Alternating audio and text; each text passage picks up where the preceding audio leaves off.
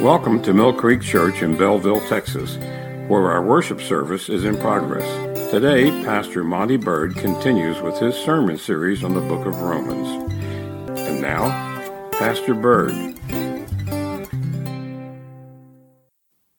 Join me in prayer, please.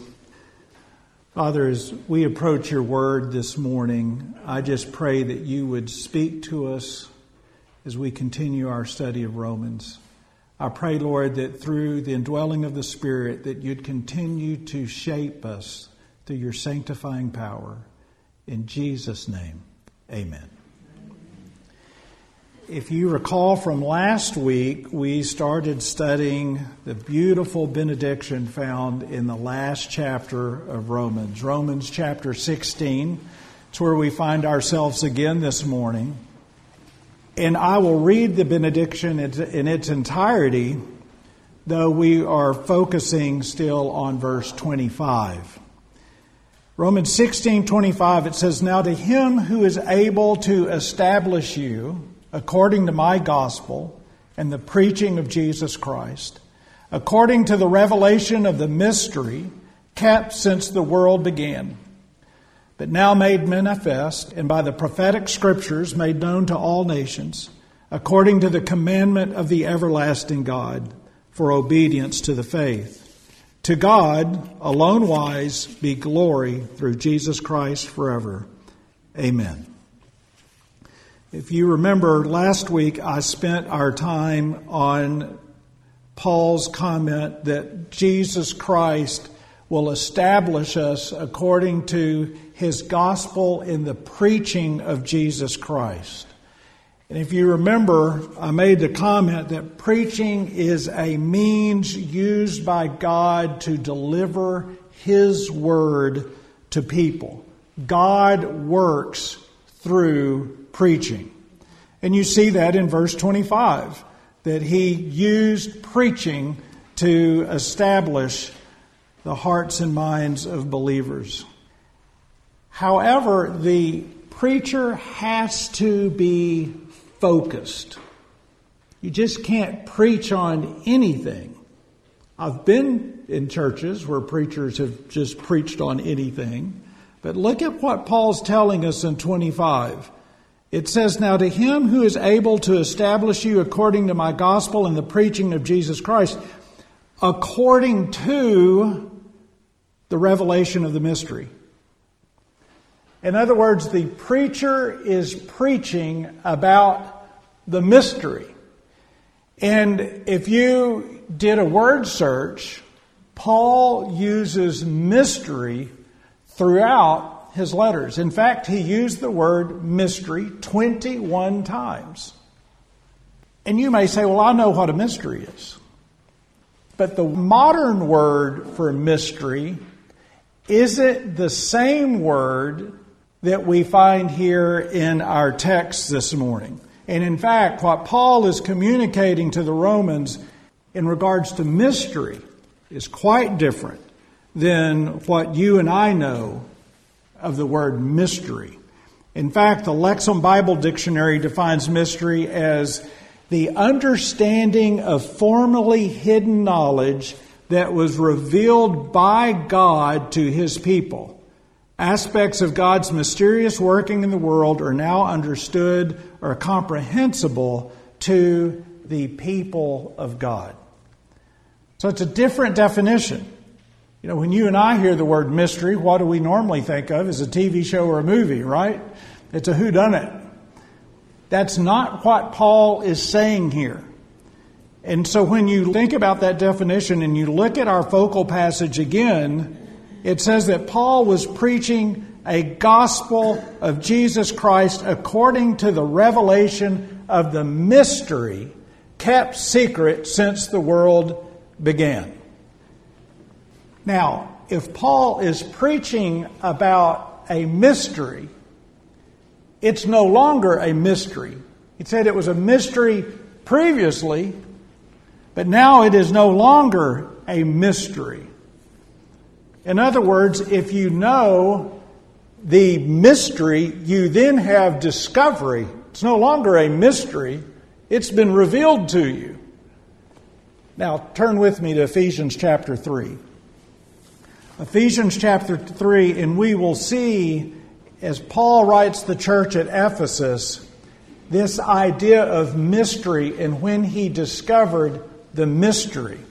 Ephesians chapter 3, starting in verse 1, it says, For this reason I, Paul, the prisoner of Christ Jesus for you Gentiles, if indeed you have heard of the dispensation of the grace of God which was given to me for you, how that by revelation he has made known to me the mystery, as I have briefly written already, by which when you read, you may understand my knowledge in the mystery of Christ, which in other ages was not made known to the sons of men, as it has now been revealed by the Spirit to his holy apostles and prophets that the Gentiles should be fellow heirs of the same body and partakers of his promise in Christ through the gospel, of which I became a minister according to the gift of the grace of God given to me by the effective working of his power.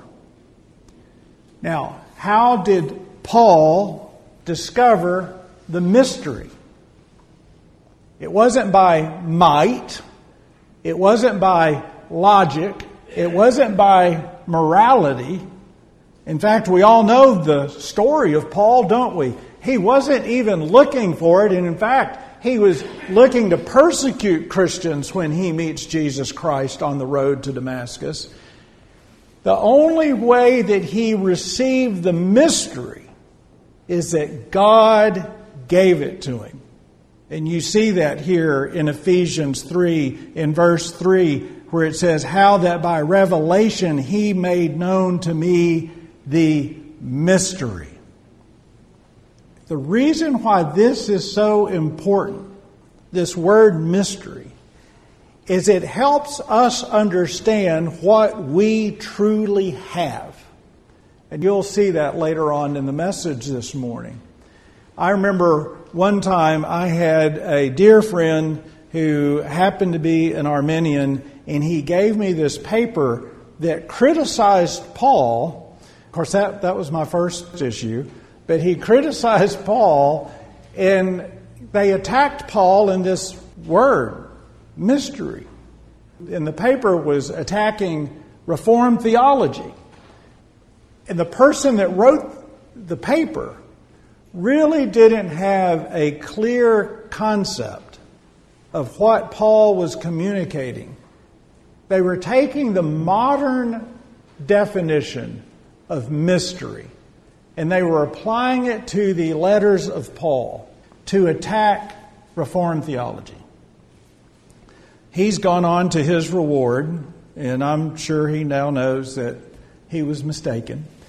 In that what Paul was communicating into this idea of mystery Paul said that it was revealed to him.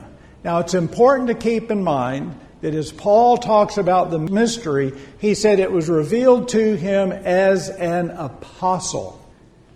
It was revealed to him as an apostle. And in fact, if you look at 1 Timothy chapter 2, verse 7, this was Paul writing Timothy, and he said, I was appointed a preacher and an apostle. I'm speaking the truth in Christ and not lying, a teacher of the Gentiles in faith in truth. So Paul had apostolic power. He had seen Jesus. He was chosen by God. No one appoints themselves as an apostle. Now, you may encounter some people today, and unfortunately, they have this theologically incorrect. When you talk to some people about their spiritual gifts, and some people would say, well, I'm an apostle. Well, no, you're not. That's done. There's no more. There's no more. And Paul is saying, I am a preacher and an apostle. That's separate. He had apostolic power, and God revealed to him the mystery. In other words, the plan of God. As an apostle, He was revealed. The plan of God by God. And that is truly the definition of the mystery. And in fact, in Ephesians chapter 3, later on in the chapter, if you want an idea of a quick verse that defines mystery, if you look at verse 11, it says, according to the eternal purpose which he accomplished in Christ Jesus our Lord. That's the mystery. It is the eternal purpose of God in Christ. The eternal purpose which he accomplished in Christ Jesus our Lord. So as Paul's writing this benediction, he's telling them of the eternal purposes of Christ. So the benediction meets the biblical definition of a mystery that I read earlier. Mystery in Scripture refers to the understanding of formerly hidden knowledge that was revealed by God to His people. Aspects of God's mysterious working in the world are now understood or comprehensible by the people of God. So, when you look at 1 Corinthians 1, turn with me there if you would, real quickly. 1 Corinthians chapter 1. And I want to point out something because as Paul preaches the mystery, not everyone understands the mystery.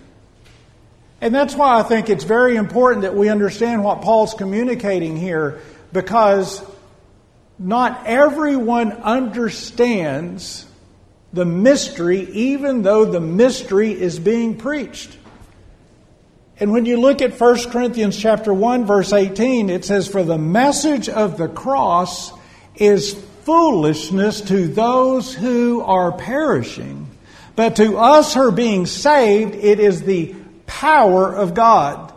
For it is written, I will destroy the wisdom of the wise and bring to nothing the understanding of the prudent. Where is the wise? Where is the scribe? Where is the disputer of this age? Has not God made foolish the wisdom of this world? For since in the wisdom of God the world through wisdom did not know God, it pleased God through the foolishness of the message preached to save those who believe. For Jews request a sign, and Greeks seek after wisdom. But we preach Christ crucified to the Jews a stumbling block and to the Greek foolishness, but to those who are called, both Jews and Greeks, Christ, the power of God and the wisdom of God, because the foolishness of God is wiser than men and the weakness of God is stronger than men.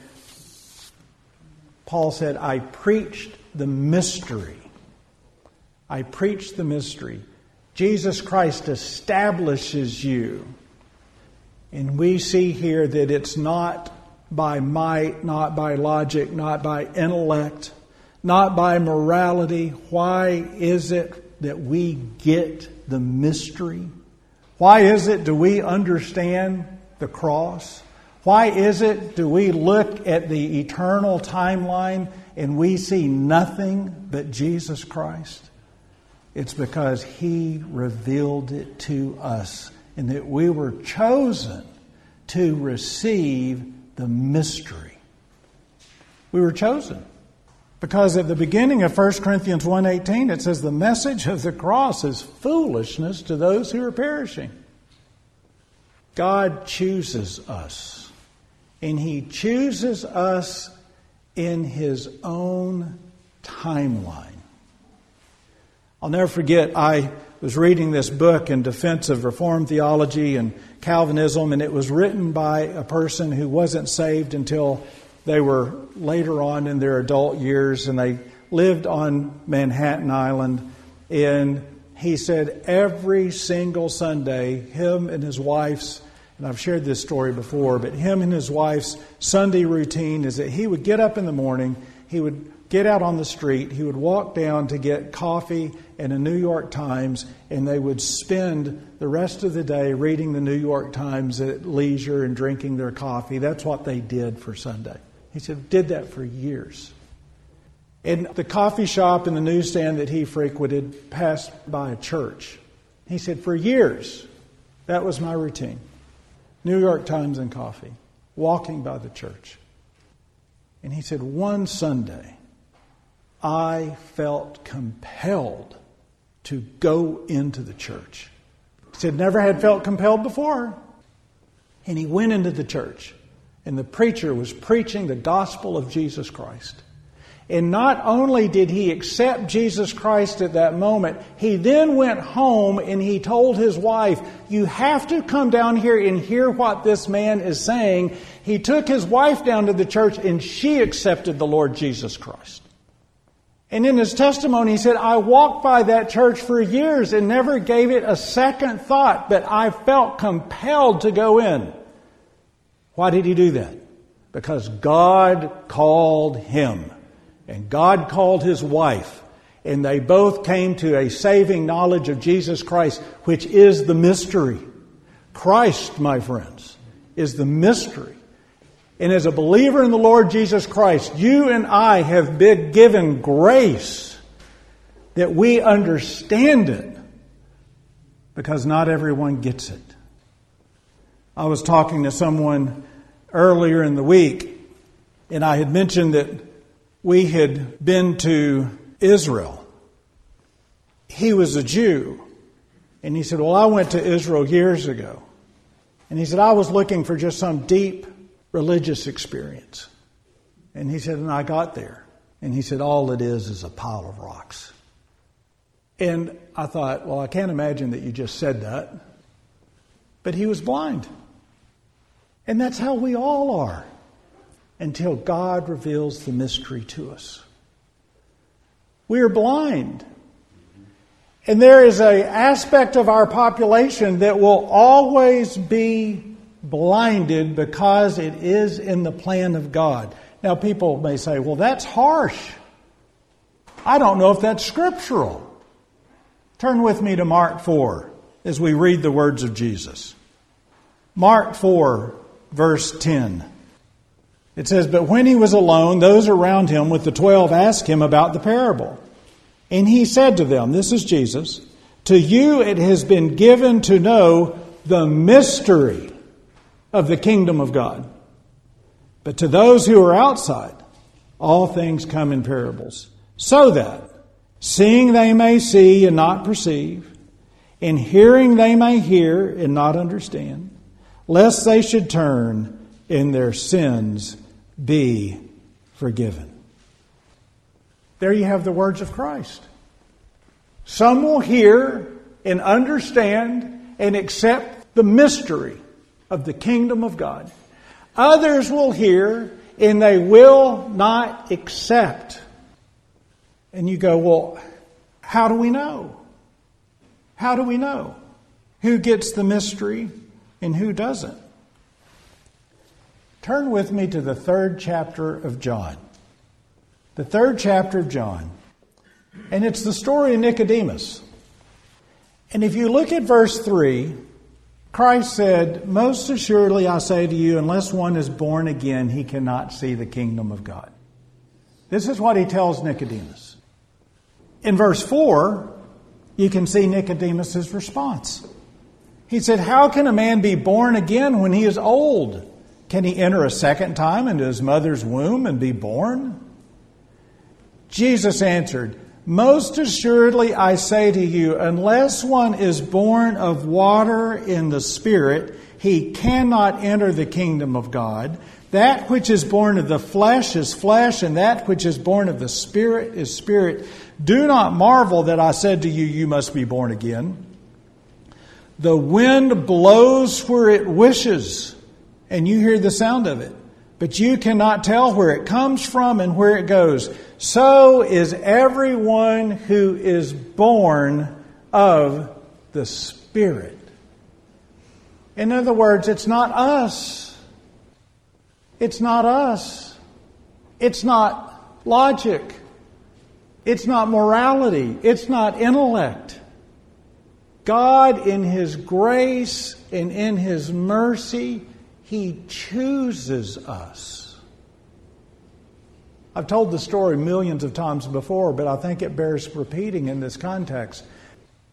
My two roommates at Baylor weren't what you'd expect at Baylor. One was particularly horrible. He was the most anti Christian person I had ever met at that point. He couldn't stand me, and I couldn't stand him. In fact, we didn't stay roommates because of that. I was hurting his lifestyle. So he decided that he'd better have another place to live. And at that particular point, my freshman year, I, in my mind, I was wrong. I thought there's going to be a special little hot spot for that guy. That's what I thought. He had caused a girl to have a nervous breakdown and leave campus. He was a horrible, horrible person. My last year at Baylor, he comes up to me at Columbus Avenue Baptist, and I thought, got to be a girl here. Got to be a girl. I mean, I would have put this guy under the word predator. He was just not a good person. As he came up to me, and as I was looking at him face to face, I thought, boy, here I'm going to hear it. And he said, I wanted to come talk to you because this last summer I gave my life to Jesus Christ. You could have blown me over with a feather. Here's someone who had the most despicable character, who was a horrible person. And I had already assigned him to the depths of hell. But God revealed his mystery to him. And in the grace of God, he understood it and he was transformed and he turned over his life. I had one semester left in that conversation. And during that semester, I saw a transformed person who was living their life for Christ. Not by might, not by intellect, not by morality. No, by the grace of God, he understood the mystery, which is Jesus Christ. Now, why is that important? Why do we need to understand that? Because sometimes the temptation is, as we come into church, is that we look around at our population and our society and we take the attitude of, well, I'm glad I figured that one out. We didn't. It's through His grace. It's through His grace. We're not here because we're moral people. We are not here because we're moral people. We are here because we're Christians who God revealed His mystery to us, and you and I have the ability to read His Word and understand and see Christ from the beginning to the end. He did say, I am the Alpha and the Omega, the beginning and the end. And as we come together, we should be celebrating Jesus Christ and what we encountered with Jesus Christ and the life that we live. You know, you want to think about something about being thankful for as we enter into Thanksgiving season.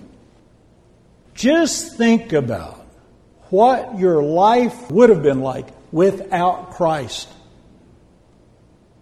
Where would you be? What would your life look like? It's Christ that keeps us. I don't keep myself. It's Christ. You don't keep yourself. It's Christ. And you and I are going to be able to stand before Him face to face, and we're going to have complete revelation at that point. And let me tell you, it is going to be a wonderful, beautiful story. And we're going to fall down on our knees and we're going to give him all the praise and the glory because it's not in man, it's not in power, it's not in us living out a morality on our own. It's about the name and life and power of Jesus Christ. And as a church, it is our job to proclaim the mystery. We've been told that. We've been commissioned by that, by Christ Himself, that we are to proclaim the mystery. And we should be burdened by that.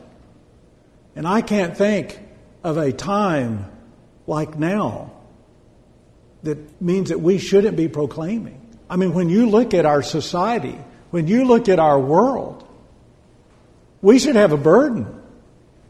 Because, my friends, we're closer. We're closer.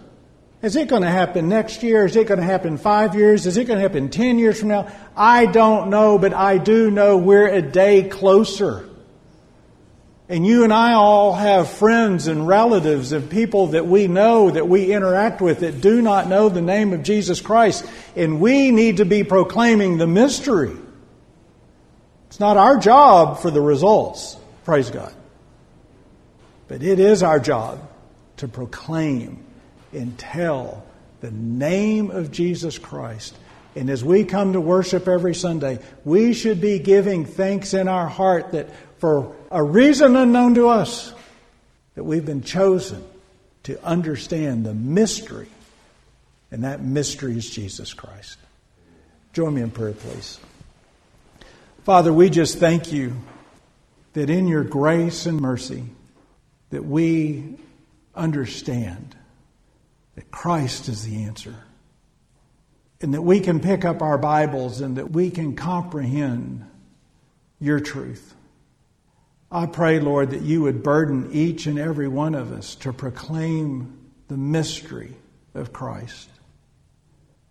That we might recognize that the time is short and that we don't want to have any regrets. And that we would be bold in our proclamation of the work of Jesus Christ. I pray, Lord, that if there's someone listening that does not know you, that they might repent of their sins and turn to you and accept Jesus Christ as Lord. In Jesus' name, amen.